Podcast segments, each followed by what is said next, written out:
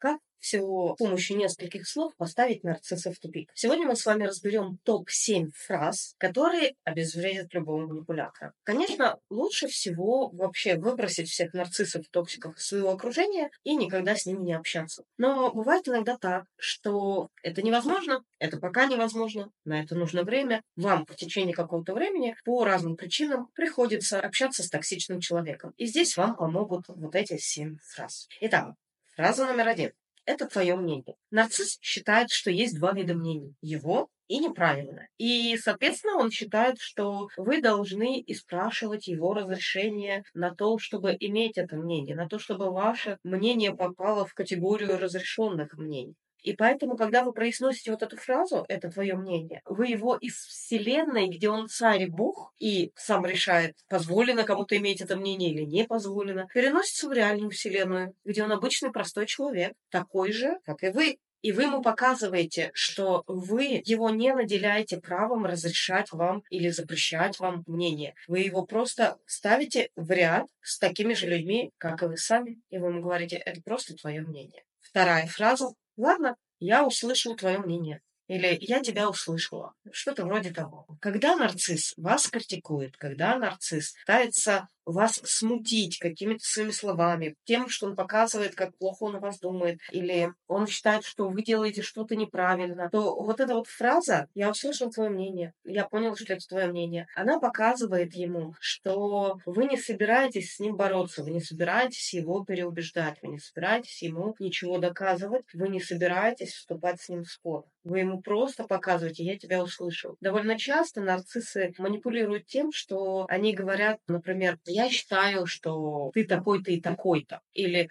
про тебя другие люди думают то-то и то-то. Это провокация для того, чтобы вы начали что-то доказывать. Вместо того, чтобы покупаться на эту провокацию, вы просто говорите, ну, ладно, хорошо, я тебя услышала. И вам не нужно доказывать, думают люди другие про вас что-то или нет, или что бы то ни было. То есть вы отбираете оружие у нарцисса сразу этой фразой. Фраза номер три. Жаль, что ты так думаешь. Для нарцисса это просто святое. Он считает, что все обязаны дорожить его мнением. Он считает, что все обязаны выслуживаться ради его мнения. И его мнение – это один из инструментов контроля. То есть он контролирует через свое мнение. Если он считает, что вас надо поощрить, он вам скажет, что он хорошего мнения о вас. Если он посчитает, что вас надо наказать, он вам скажет, что он плохого мнения о вас. Мнение – это его кнут и пряник. И когда вы ему говорите, ну, жаль, что ты так думаешь, вы забираете у него кнут, вы забираете его основное оружие. То есть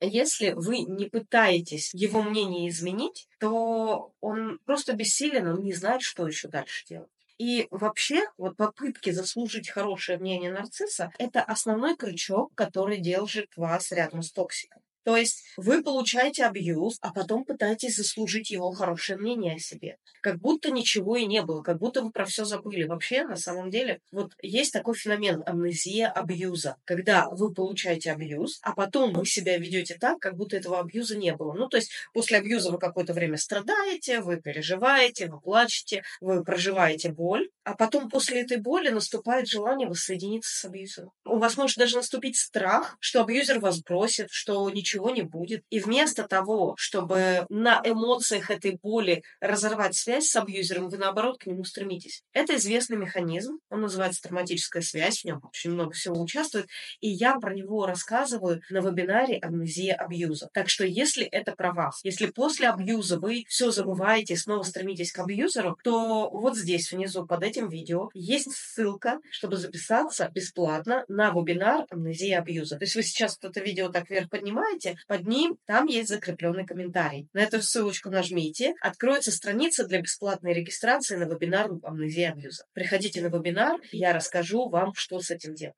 А мы с вами двигаемся дальше. И фраза номер четыре. Я понимаю, что ты сейчас меня так воспринимаешь. То есть для нарцисса очень важно, чтобы вы пытались бороться за то, чтобы он про вас хорошо думал, чтобы он про вас хорошо говорил. И чтобы вас спровоцировать на эту борьбу, он будет говорить про вас ну, какие-то плохие вещи. Он будет говорить оскорбления, он будет стараться вас всячески задеть. И если вы ему говорите, я понимаю, что ты меня сейчас так воспринимаешь, то все оскорбления пойдут впустую. Они провалятся в черную дыру. И вы ему покажете, что вы и пальцем пальцем даже пошевелить не собираетесь для того, чтобы как-то вот с этим бороться, э, с его этим плохим, ужасным мнением о вас, с его ужасными вещами, которые он про вас думает. То есть вы можете эту фразу варьировать. Вы можете сказать, я понимаю, что я кажусь тебе такой. Я уже поняла, что ты так меня видишь. То есть варьируйте, меняйте ее под свою ситуацию, но суть вот такая, что да, это твое восприятие, я поняла, я принимаю, что ты так вот меня воспринимаешь. Фраза номер пять. Это мое решение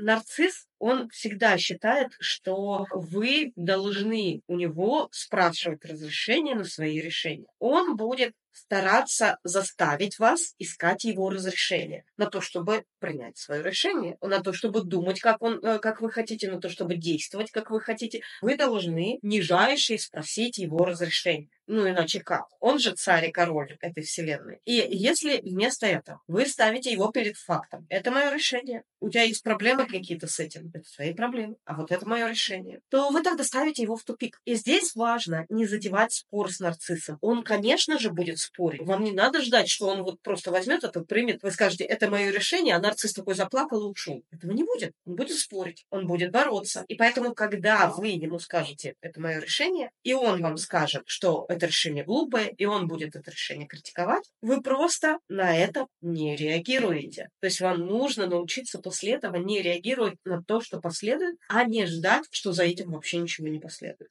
Фраза номер шесть. Ты пытаешься меня заставить признать твою правоту? На самом деле, вот эта фраза, это тоже, она может варьироваться. То есть не обязательно заставить меня признать твою правоту. Ты пытаешься заставить меня признать, что я поступил плохо. То есть вы смотрите на то, куда прикладывает усилия нарцисс, да, вот куда, какую линию он ведет. И вы просто называете его поведение. И вы называете это не защищающимся тоном, не воинственным каким-то. Ты что, заставить меня свою неправоту пытаешься заставить признать? Не воинственным таким тоном, а спокойно спокойным, как будто вы успокаиваете ребенка, как будто вы сочувствуете ребенку, который раскапризничал. Ты что, пытаешься меня заставить признать свою неправоту? То есть вот этот тон, он заберет всю силу у нарцисса. Можете ему спросить, тебе реально от этого станет легче? И этот тон забирает силу у нарцисса. То есть вы ему показываете, что вы его даже всерьез не воспринимаете. То есть вот это разворачивает вашу беседу, дискуссию с нарциссом на 180 градусов. Фраза номер семь.